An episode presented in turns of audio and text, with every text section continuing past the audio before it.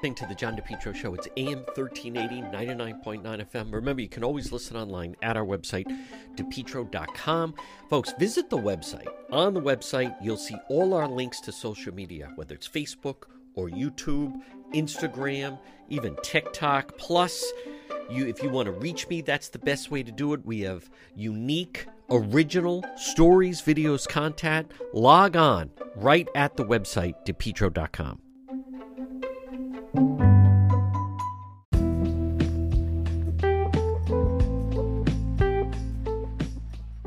This portion of our program is brought to you by the Lodge Pub and Eatery, 40 Breakneck Hill Road in Lincoln, right off of 146. Delicious food and drink, always a nice crowd. You can either eat in the lounge area, there's normally a game on and a nice group of people there, or you could sit out in the dining room. Don't forget the nice weather, they have the deck open.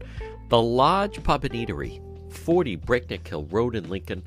Delicious food and drinks awaiting for you. I'll see you at the lodge.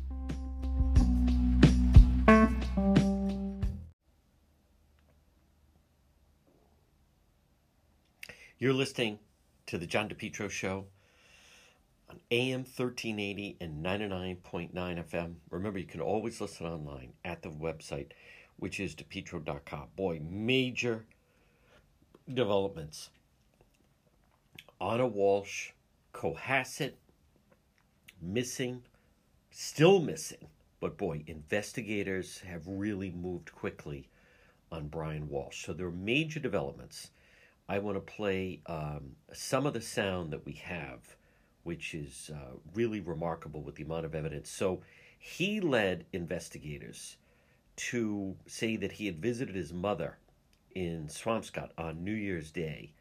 And what's what's interesting about that to me is he basically led them. Let's hear. This is uh, Channel Five, Channel Five in um, in Boston. I want to play the sound of them because then because he led them to say he went to visit the mother, that led them to the dumpster outside. Listen to this missing Anna Walsh now shifting to trash facilities after disturbing details were released in court.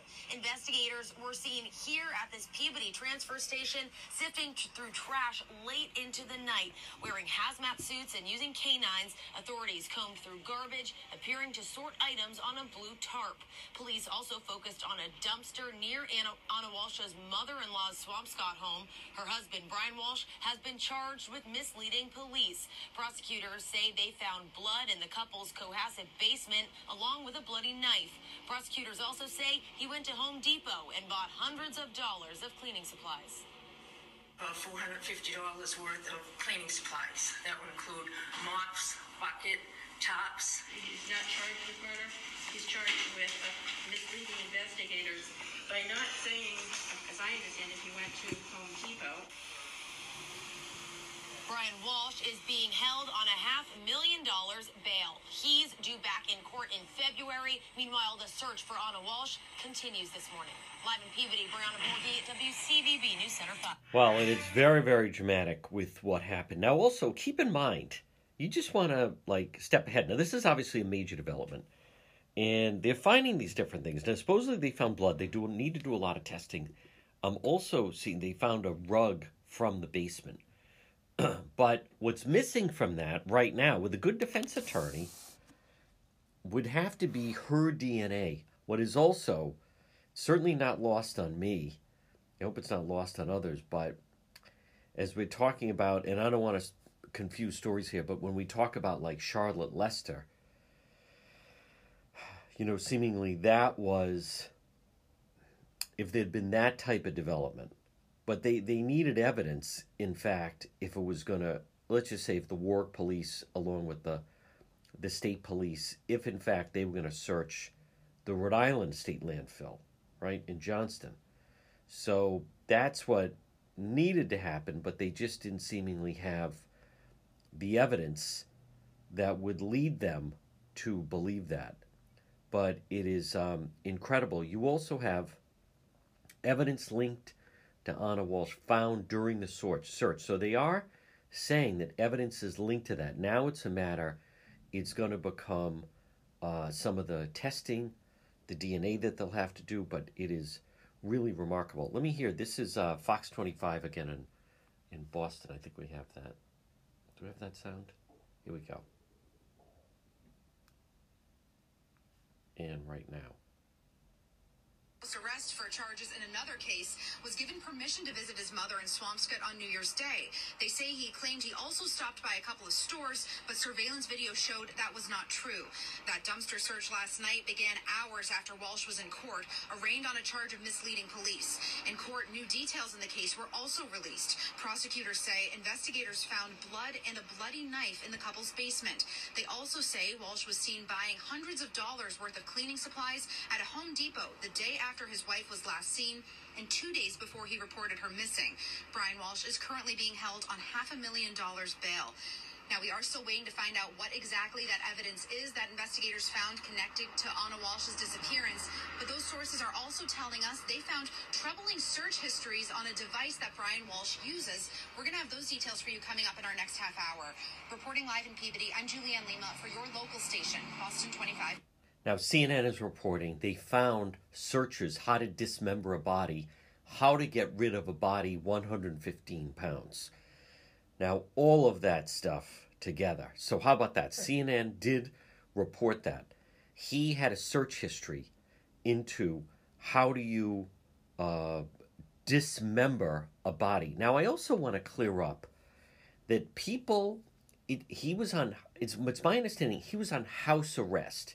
Now, that's different than if you were on home confinement with an ankle bracelet and a, a GPS device, because it sounds like he was on house arrest.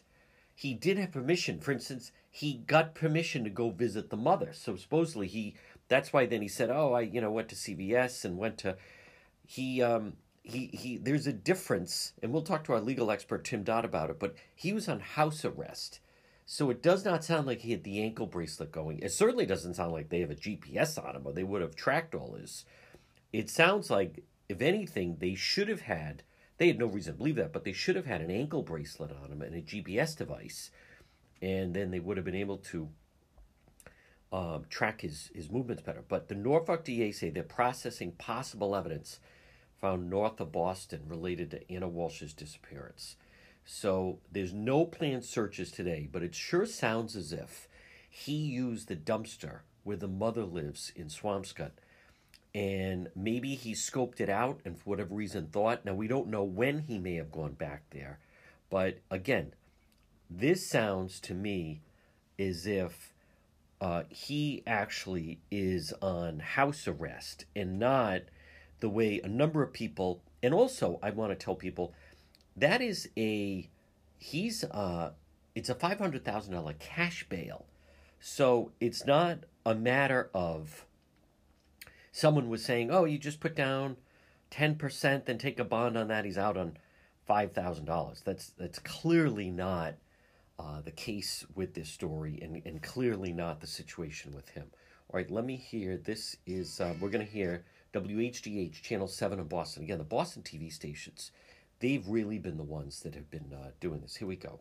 This is uh, turns up possible evidence in her disappearance. The Norfolk District Attorney says items were collected that are undergoing testing. Now, this happening as Anna Walsh hasn't been seen for nine days, and her husband is under arrest in connection to her disappearance. Evans Madi Salazar is live with the breaking details. Madi, what do we know? Amaka, Brandon, we just got these breaking details from the DA. They say they're processing possible evidence found north of Boston linked to the disappearance of Anna Walsh. Now, mm. now, that could be here in Peabody, but we know that they've been searching a lot of different areas around Boston. As of right now, we're still working to find out what was found and where. Now, investigators were out here in Peabody last night at this trash transfer site looking for any signs of Anna. Her husband, Brian Walsh, in custody right now. Prosecutors say he was very busy days before her disappearance. Brian Walsh making the trip to Quincy District Court Monday to face charges he's misled police searching for his missing wife. Now we're learning more about the trips he made in days after she was last seen. According to court documents, Walsh told investigators he last saw Anna between 6 and 7 a.m. on Sunday, January 1st, saying she told him she had a work emergency in D.C., kissed him goodbye, and left to get a ride to the airport. The mother of three has not been seen since. That afternoon, Walsh told investigators he traveled to Swampscott to visit his mother, but couldn't find his cell phone and got lost on the way. Walsh has to have trips approved because of a pending federal court case against him and was approved to go help his mother, who he said was recovering from cataract surgery. But according to court documents, he told investigators his mother recovered quicker than expected, telling police he still used the time he had approved to go visit her and run errands for her. The errands were the trips to Whole Foods and CVS that investigators later showed did not occur through hours of viewing video evidence. It is also important to note that this is the day one of Anna being missing. The next day, Monday, January 2nd, surveillance video shows another trip did occur, but not one Brian Walsh told them about. This time, investigators say he went to the Home Depot in Rockland, quote, wearing a black surgical mask, blue surgical gloves, and making a cash purchase. He's on surveillance at that time, purchasing about $450 worth of cleaning supplies. That would include mops, bucket, tops, um, Tyveks, uh, drop cloths, uh, as well as various kinds of tape. The state claims in addition to the Home Depot trip, there's data on his cell phone showing he traveled to Brockton and Abington, all in violation of his home confinement in that federal case. Back out here live again. This is a site where investigators were looking for clues yesterday. The DA says there aren't any planned searches for today, and they also say that the so uh, processing of the home may be done today or tomorrow. We're live from Peabody. Mani Salazar, 7 News, today, New England. Very good, very good piece, very damaging. Folks, again, much more ahead right here on the John DePetro Show. Folks, you are listening to the John DePetro Show weekdays. We start at 11 we go until 2. It's AM 1380, 99.9 FM. You can always listen online at our website, depetro.com. It's time for our segment, Politics This Week. Joining me, he is the managing editor for anchorrising.com. It is our friend, Justin Katz. And Justin, I want to start off um, just with the fact that uh, last week we didn't really get a chance to touch on it, but I just wanted to hear your initial thought or what your reaction was on the, the McKee inauguration. I found it to be, um, you know, actually pretty forgettable. Um, there's just it's so like going through the motions, and they you have the big pop and circumstance, but in the end, it you know I don't know if it was at the con- because it was at the convention center. I think maybe part of it is because he's actually not new. He's been on the scene and already been governor for whatever it was, eighteen months. But um, it, it's just um, you know just seemed like more the same and like a, I, I'm just so glad I actually didn't go there physically because it just seemed like just such a ho hum affair. It did, it did, and I think a lot of that, some of it was being inside. There was no dramatic uh, scenes on the steps, everybody in their coats and the cold noses and so on. Um, that that was part of it, and part of it, I think you're right. It's it's it's a strange situation where he's not new, but he's new. You know, it's kind of like that. But but more than that, it just seems he's not an inspiring person. He's not a dramatic figure. He's not going to do anything big. He's not the the one the line that jumped out of me at me at the coverage was he he said Rhode Island, this is our time. This is our moment. It's our turn. As if you don't have to do anything as a state to make things better. You just it's just your yeah. turn. Just, yeah, things will come around. We just have to sit and wait, and things will come back. And I think that that kind of sums up McKee's whole approach to me. And I think that that carries over into the presentation of something like an, an inauguration. You also wonder, Justin, if it almost seems a little outdated. You know, there was a time, excuse me, when when when maybe when this started, when people didn't have the access to the political leaders of, of their time. So, therefore, an inauguration speech, um, granted tradition, I'm not saying, but it, it's, you know, this is someone that they had to take time, put this together, um, try to give this rousing speech. There was certainly nothing dramatic there, but I almost think it's it's kind of outdated, and it was maybe more at a time that when you didn't hear from the leaders as much. So when they they did give a speech like this, it truly was newsworthy and it gave people an indication, you know, of where things were, were going as far as priorities. Right. Well, I mean, a lot of news we see today it, it jumps out at you that it's it's constant. It's every second of every day on, I mean even beyond cable news, for example, you've got Twitter and social media. News is just constantly flying, uh, whereas before, you know, the newspapers would probably print the whole speech, so it was you know a bigger affair. It seemed like actual information. Some of that though is a choice. I mean, a, a if a if a governor wants to accomplish something, uh, they can make and they can plan things so that the inauguration is a big unveiling moment. For example, um, I don't I don't know many of the specifics, but I I think I heard more news about Governor DeSantis's inauguration in Florida than about McKee's in, in Rhode Island. And that's because DeSantis is doing things that are interesting.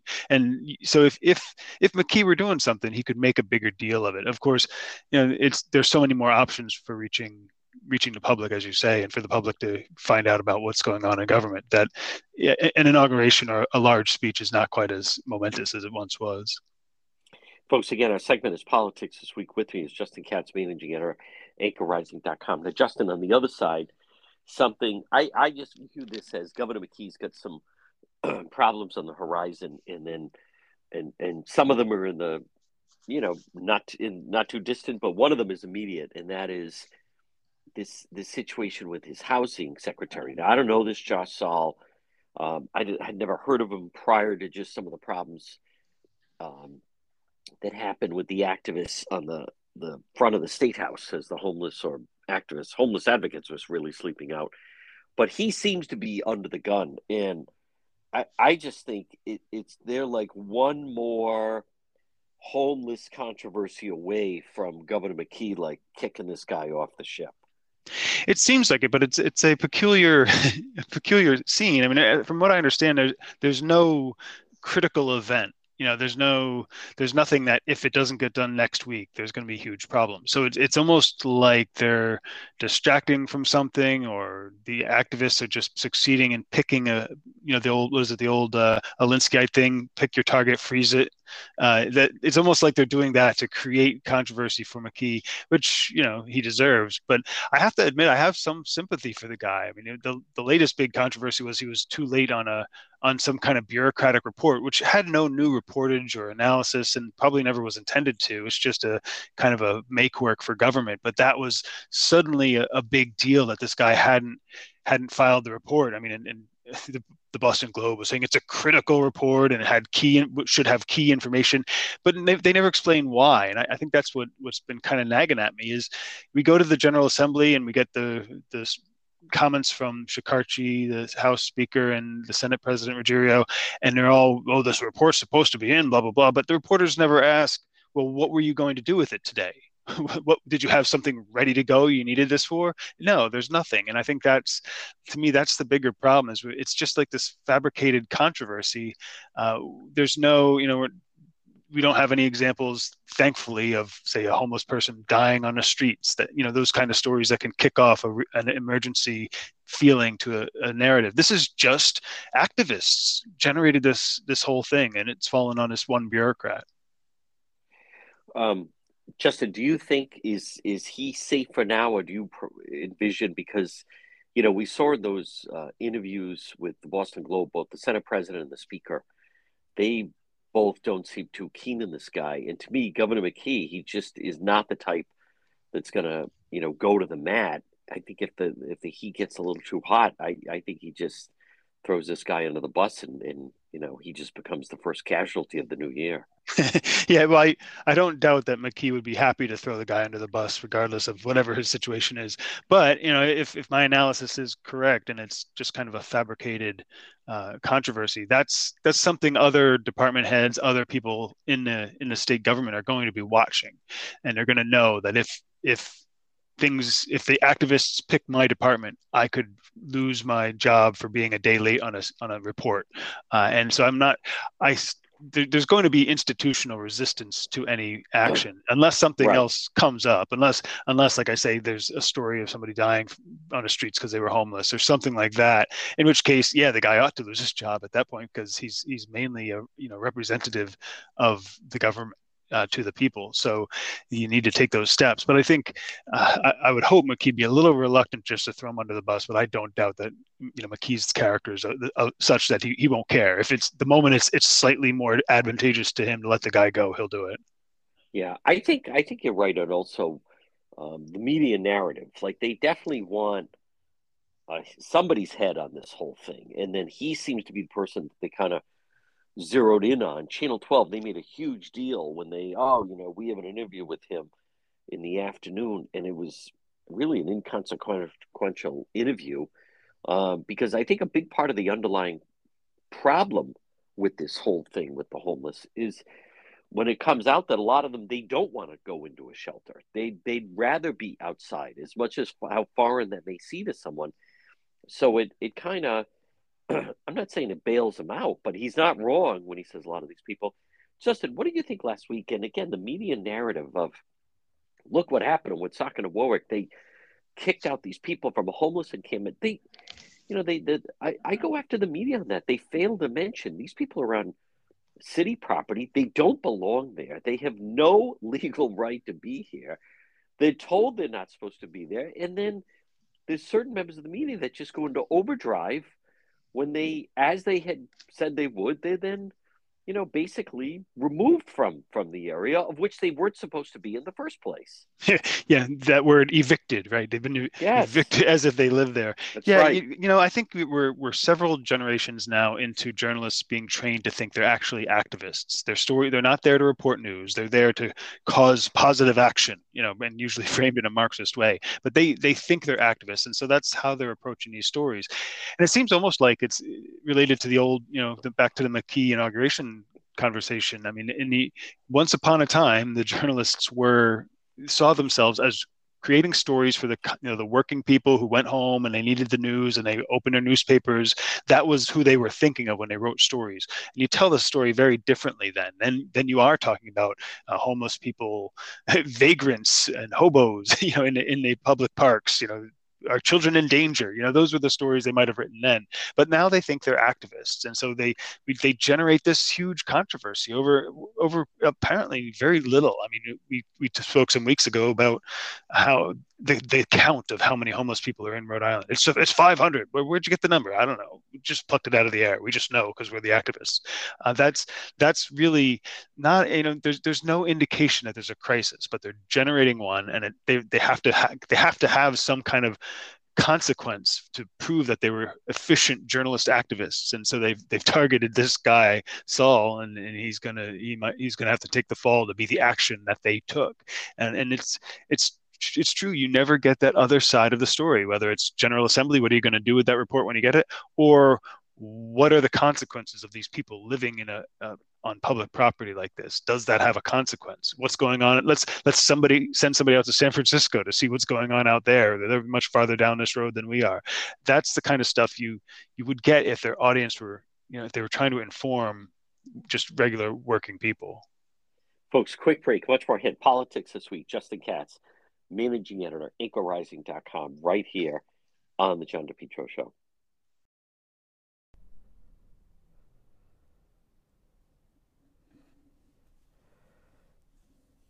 Next time you have an emergency, think AtMed Urgent Care. Two locations, 1524 Atwood Avenue, Johnston. That's right in the Atwood Medical Center. And also 5750 Post Road, East Greenwich, right across from Felicia's. AtMed Urgent Care, when you have an emergency, they specialize ambulatory medicine. They provide immunization, school, and sports physicals. At AtMed Urgent Care, they provide comprehensive outpatient health care to individuals, families. They're on duty at all times. They're open seven days a week. Walk in routine urgent care, minor surgical. Now, if you're in a car accident, go to AtMed Urgent Care. Avoid the long wait at the emergency rooms. They also do adult vaccinations, laboratory testing. AtMed Urgent Care, when it's an emergency, 1524 Atwood Avenue in Johnston. That's right, in the Atwood Medical Center. And also 5750 Post Road, East Greenwich, online at atmedurgentcare.net. Our segment is politics this week with me, Justin Katz, managing editor, anchorrising.com. Justin, this next story, it's kind of comical to me, but David Morales, he is a rep in Providence. He is come right out. There's more and more of them, as a matter of fact. He he's a socialist. Uh, he's listed as a Democrat, but he's not ashamed to say or not hiding the fact he's actually a socialist. And also, the head of the Providence City Council, Rachel Miller, she's another one that uh, they, they they are described as Democrats, but they're actually socialists, and they they do a decent job in trying to again work over the media, give them the idea that oh no, I'm just like a Democrat, but actually, at first opportunity, they they don't hesitate to try to move into that their true beliefs, which is of socialism. But the Democrat Socialists, I believe, of Providence, uh, uh, decided to kick out this David Morales because they say voted uh, in favor of Speaker Joe Shekarchi. I just find it amusing when these groups start to turn on each other and eat their own. Uh, the the political co-op ran into a problem with they, you know, they kicked out that um, just the Brandon Potter because then this is another situation. He was someone that went along and voted for the speaker. But I wanted to hear your thoughts on this. Well, it is it is humorous. It is you know they they will eat their own, and in a way we can take some comfort that when these people actually get into office, they do start to moderate because suddenly you know they have some responsibility and the pressures start to apply, which which means to some extent our, our system is still working but this the story to me comes comes back almost to the presentation again in the news media. I mean, we talked about the uh, the presidential candidate who called himself a doctor, but but never wasn't actually a doctor. Um, not the president, the, the government gubernatorial candidate. And it's, it's something similar. You know, you, you never get the hard questions like, okay, so Mr. Representative Morales, you say you're a democratic socialist. What does that mean exactly? What do you want to do? What's right. what do you think of this? Are you aligned with you know these far left governments that are in in Venezuela that are destroying the country? You know that kind of stuff. You never ever get those kind of questions. It's almost like socialist is allowed to just be out there as this fluffy word that nobody really knows what it means. Uh, and I, th- I think that goes back to the, the journalists' just instincts. You know, if if uh, you know they gave Morales you know paragraphs and paragraphs to talk about his his his what he's accomplished and his goals. And they all right. very flowery but there's really no you know well what either way what did you do to betray this group? Why do they oppose the speaker? What are, what's their message? You don't get that because it's so extreme.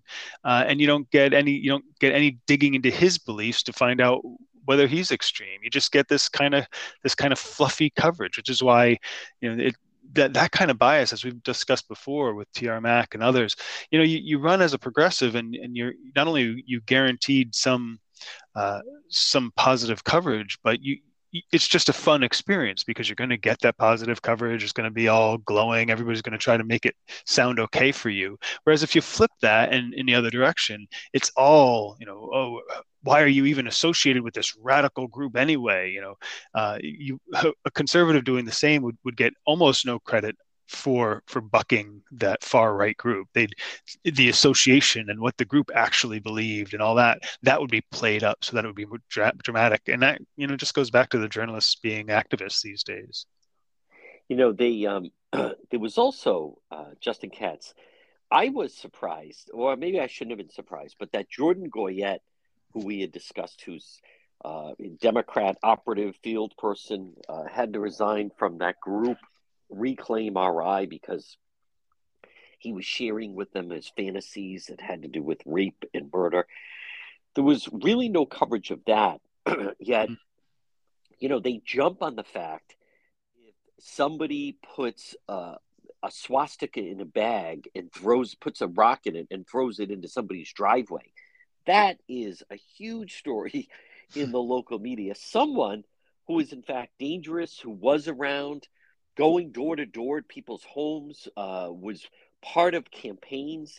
I would argue that guy and who knows what was going on is far more dangerous than whoever are these idiots that are throwing things in people's driveways uh, periodically around the state.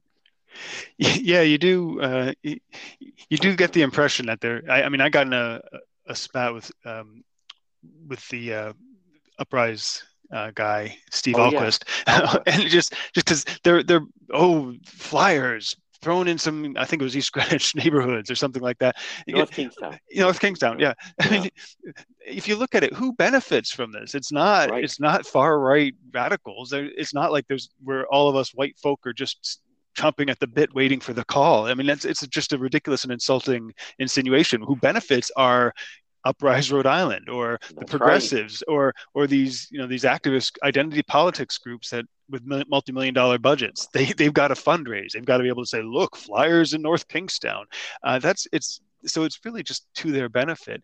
And yet you never get you you if I think you know to go back to the theme, I think if the uh, if the news media still considered the workaday Rhode Islander to be their their audience, it would be a very different story. We'd be we'd be hearing, well, who are these radical groups? Who is this guy who is having right. fantasies? Who what is this group that that is so radical they're kicking out a, one of their fellow socialists from the group because he, he voted for the speaker which is just ordinary politics what's wrong with the speaker anyway you never get these questions because they're they're just supporting a narrative and that's why the you know journalists of all people don't seem to mind when you know the mayor of providence or even the governor of the state talk like there's no such thing as a first amendment. When somebody leaves a flyer they don't like in somebody's driveway. Yeah and, and as far as uprise um, you're exactly right justin. He benefits. He personally benefits when you have stories about the homeless. He jumps all over uh, the encampments. Uh, it doesn't matter if the numbers aren't accurate. And and also look at just you know you had someone like a Mike Stanton who's still the like the dean and looked up to.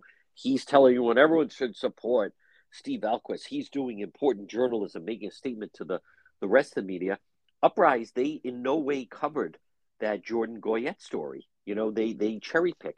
Uh, Ahlquist was also um, singled out as one of the people to watch or that was important in 2022, hmm.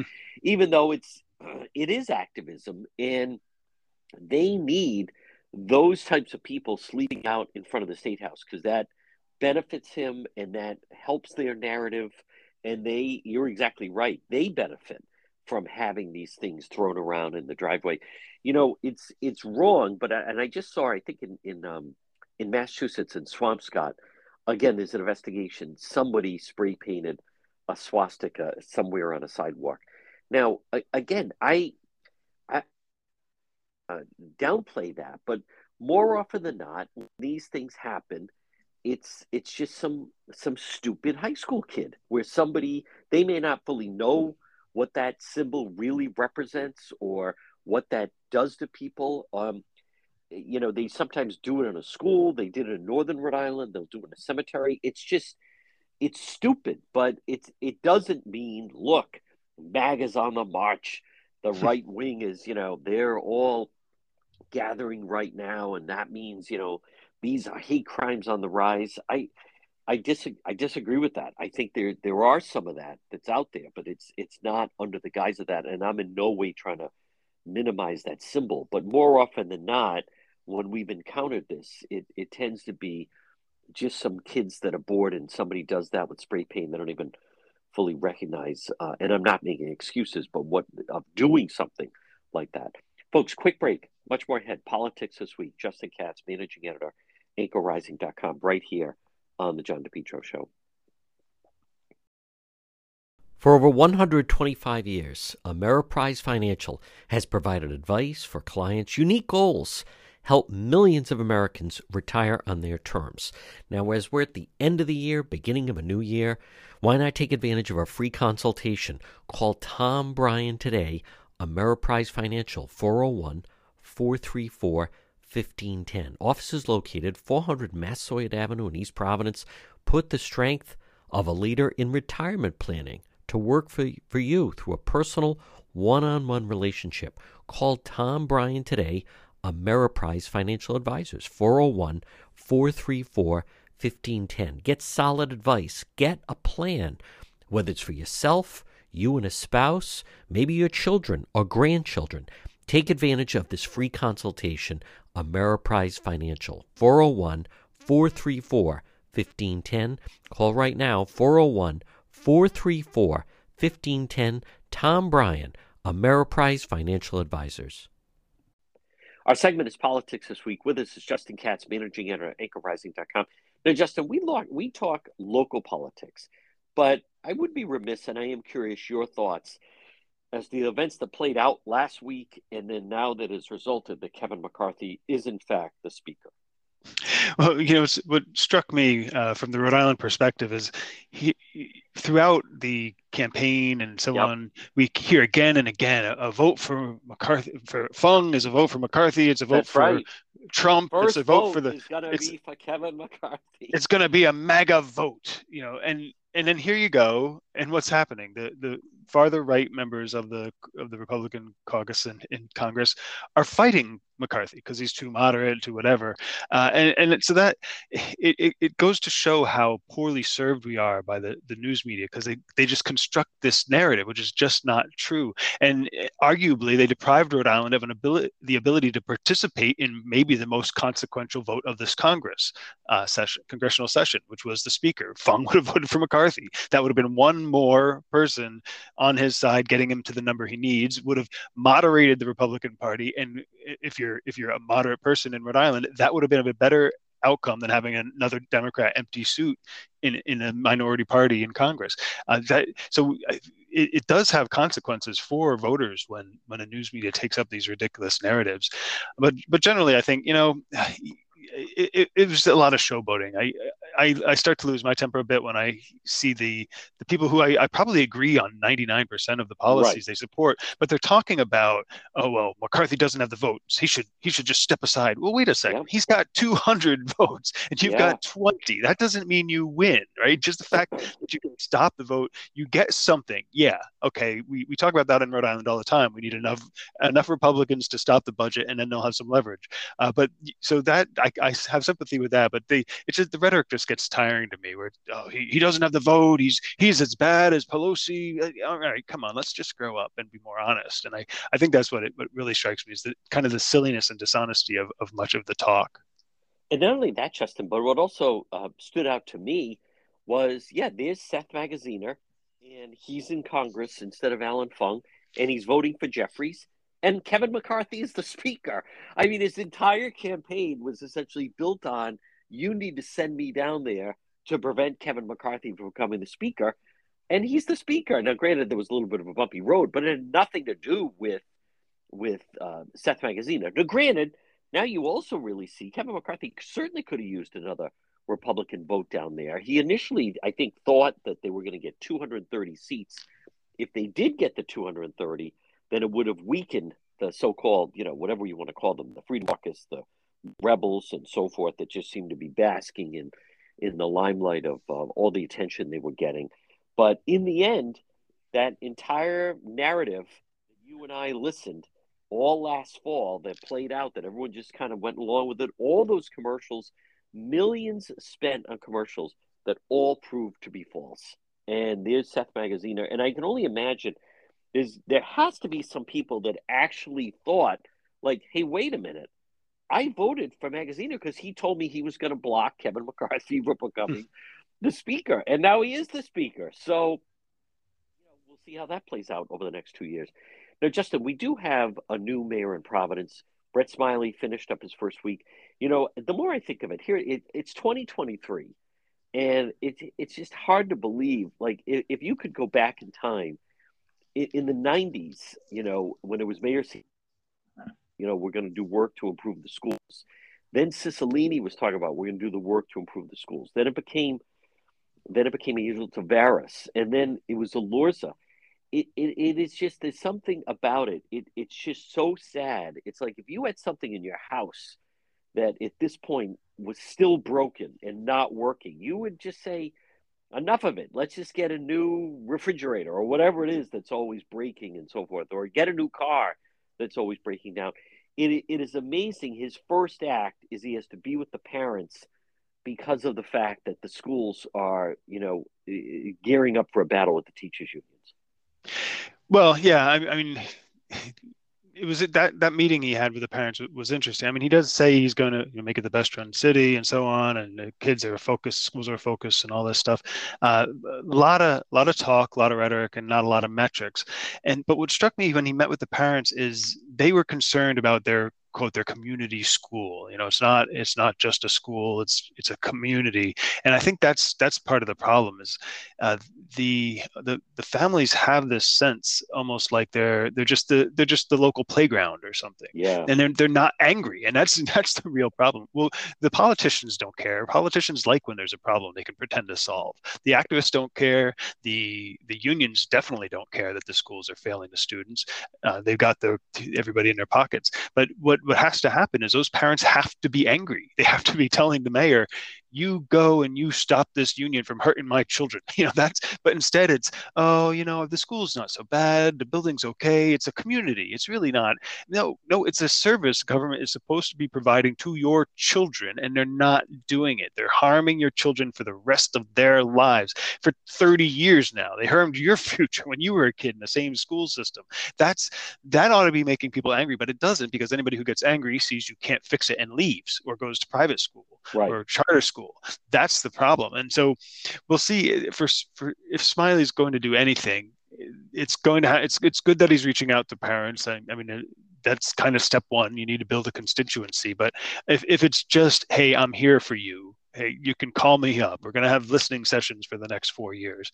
Then, all right, whatever. It's not going to solve anything because the parents don't know they, they don't know what they're what they should be getting they don't know what the problems are but if smiley builds up this sort of rapport with with a group of parents and then leverages that in the future that could be a good thing. So we'll see. Um, as i said last week i'm skeptical that smiley's actually going to do much of anything. I think when it comes down to it his kind of pro- progressive leanings and personal ambitions are going to override any actual good he might do. Um, he won't actually take the, the hard steps that surprisingly even jorge elorza was willing to do a little bit. Um, but but we'll see you know what I'm anxious to see, Justin Katz? And again, folks, our segment is politics this week. With us is Justin Katz, managing editor, anchorrising.com. Is over the next six months, uh, you're going to start to hear Republicans are running for president in 2024. That they're going to start to uh, make the, you know, make them uh, much more interviews out on the campaign trail. A little bit quiet right now, but as we start to move into into the spring and then in the summer, you're going to, you know, see Mike Pompeo out there. You're going to see Governor DeSantis. Those two individuals, what I think is going to be interesting, Justin, is they are openly going to war against the teachers' unions. Governor DeSantis doesn't even mince words. Mike Pompeo, uh, former head of the CIA, um, Secretary of State, he has openly challenged Randi Weingarten to a debate and is basically almost like trying to grab the mantle that he is like her biggest nightmare and she is the one that has to come down. He he uh, gave a speech in where he was saying she is the biggest threat to the country. So my point is, I'm curious to watch the dynamic locally because that is AFT. That's the teachers union that is part of the, it's Providence, it's Pawtucket, it's Warwick, it's Woonsocket. I think it's Cranston as well. But you're going to see locally the press, to me, taking the union at their word that they they're just trying to be part of the solution and blah, blah, blah. And nationally, you're going to see people like Pompeo and DeSantis saying, these people are the problem. These people have to, you know, you have to go around them. They are not there to educate your kids. They're there to run lousy public schools and just continue to gouge the taxpayers. So I'm curious to see how that's going to play out as far as what we're going to be seeing locally compared to the national narrative. Yeah, that's a that's a great insight, and I think that one of the things that it highlights is for DeSantis in Florida, for Pompeo among Republicans and uh, across the country, there's a constituency for pushing back on the teachers' unions, and there's not one in Rhode Island because it's their effect and their influence is soft pedaled here, just like for progressives, right? And that's yep. there's a I, I think it's West Warwick. I'm sorry, I didn't I didn't look it up before the call, but uh, there's a teacher who's now going to court because yes. he thinks he was fired because he he wouldn't join the wouldn't union. pay the union dues. We covered right. that with our legal analyst Tim Dodd. That's exactly right. Yeah. And I didn't see any coverage of that. I mean, or anything significant. That could be that should be a big story. And you know, I can tell you from just family experience that teachers do not understand they don't have to be part of the union and they don't they don't understand that the union the contract still covers them they don't understand any of that uh, and then they they feel threatened and they feel oh i might as well just stay in it and not disrupt anything that that's why i think that these these journalists who are act, progressive activists, many of them are unionized themselves. They're certainly sympathetic to unions anyway. Uh, they they don't want that story to be actually a, a matter of conversation because unions are evil. they are doing real harm to real children, and it's undeniable. Uh, but they, but there's a whole institution from government to the unions to the journalists in Rhode Island that don't want that to be a story. So I think you're right. We'll see, and this is how we how we end up living in kind of two Americas.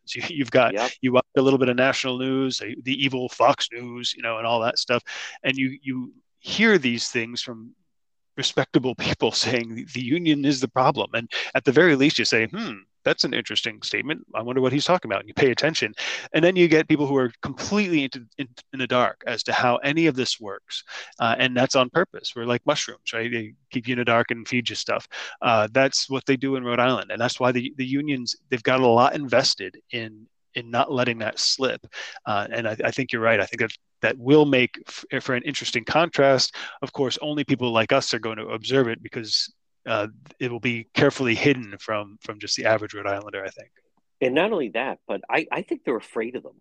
I mean, it's it was. I mean, I could say personal experience. It was ten years ago that those teachers unions they went after me with the boycott, and I know for a fact now. I used to appear somewhat regularly here and there, pop up on local television.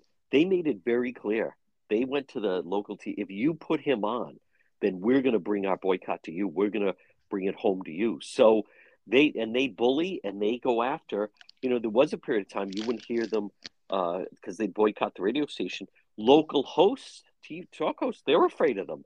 So now they regularly not only let them on, but they're never challenged, and they completely give them, you know, as much freedom, anything you want, anything to appease them.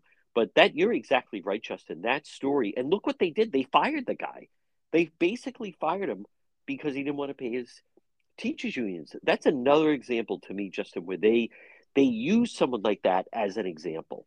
Um, they did that with gina raimondo. They ran clay pell against her to make an example out of her. Many times it's not about the person. They want to just frighten anyone else out there. So if there's anyone else out there thinking of not paying their dues here's what happens to you. We're going to fire you. Um, we'll find a way to fire you. And as you and i both know it's virtually impossible to fire a teacher with these contracts. So, you know, that's another part of the hurdle that they managed to, you know, break because otherwise you've had teachers that remember that woman in Bristol? She was a second grade teacher. She got busted on a DUI driving to school in the morning. They couldn't fire her. You have teachers that look at that naked fat uh, test coach. They, they, it because of the contracts and people don't get that but it is impossible to get rid of these bad teachers. That's one thing Elorza was right on. But somehow they manage to find a way because to me they wanted to make an example out of him. That's why justin just to go full circle um, you know and you and i again were the only ones that talked about it but primary day governor mckee standing at the polls with pat crowley that told me all i needed to know. Um, it's it's you know, it was almost to me like when the Bills returned the kickoff for a touchdown. I'm like, all right, well, the that, that game's over uh, against the Patriots yesterday. When you're standing at the polls next to Crowley, I, I've I've seen enough. I don't need to hear anything more. Uh, I've seen this movie. If you're standing next to somebody like that, um, we already know the direction this is going. I'll give you the final word. Well, exactly. I mean, the, to end on a somewhat humorous note, that it's sort of like the movie The Toy with Richard Pryor, where they, the rich guy's trying to frame a politician by throwing a party and getting a picture of him with the head of the local Klan. You know, it's a sort of that you that sort of thing can tar you, but not with the local teachers unions. And that's what you that's all you need to know. They run the show, and yeah. the kids are going to continue to suffer until people start really getting angry. But they don't. They just find a way out of the system. Yeah, in other states that it's definitely turning. I want to see how that uh, affects things locally. Folks, again, he's the managing editor anchorrising.com, a segment politics this week. It's Justin Katz. Justin, excellent job as always, and we'll talk to you again. Thank you, John. A real pleasure.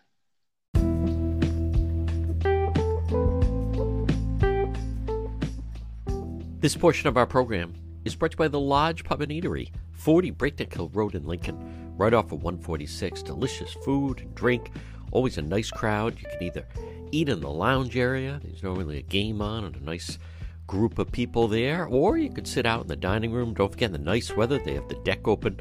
The Lodge Pub and Eatery, 40 Breakneck Hill Road in Lincoln. Delicious food and drinks awaiting for you. I'll see you at the lodge.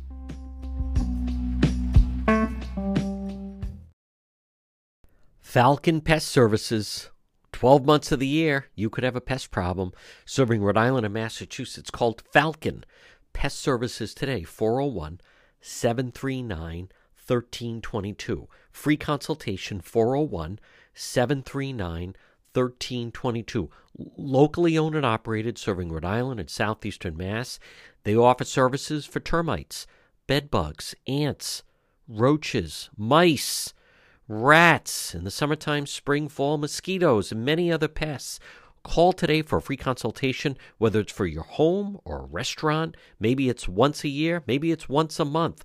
Call Falcon Pest Services today. Free consultation 401 739 1322. Residential and commercial, whether it's an office building, a school, a hotel, a restaurant, or your home.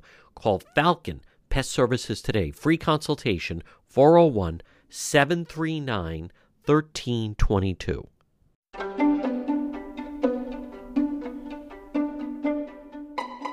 to the John DePetro Show. It's AM 1380, 99.9 FM. Remember, you can always listen online at our website, depetro.com. Folks, visit the website. On the website, you'll see all our links to social media, whether it's Facebook or YouTube, Instagram, even TikTok. Plus, you if you want to reach me, that's the best way to do it. We have unique, original stories, videos, content. Log on right at the website, depetro.com. It's getting cold already. This winter, keep your family, your employees warm with Matthews Oil Company. Call them today, 401 942 7500. Matthews Oil Company, 24 hour emergency service. For over four generations, they make it easy to keep your home comfortable and safe. Trusted oil delivery. Call Matthews Oil Company today, 401 942 7500. You can find them online, matthewsoil.com. Matthews Oil, premier dealer in Rhode Island, delivering the highest quality heating fuels. At Matthews Oil, they take pride providing reliable, affordable service for you and your family. Celebrating 90 years of service. Call them now. It's going to be a cold winter. Get that tank filled. Call Matthews Oil Company today. 401 942 7500. In an emergency, they offer 24 hour emergency service. Matthews Oil Company, 401 942 7500. 24 hour emergency service, right, Jim? Yes. And 24 hour. For right now, it is expensive for people. You'll work out payment plans for individuals with oil. Yes, we have budget plans. We have. Uh, we also take state. Uh, we take state heating assistance. We belong to every city and town's uh, community action groups. We've participated with that for 20 years. We're actually 30 or 40 now since the 80s. I, it's not solar, but you can help people save money on their electricity. Yes.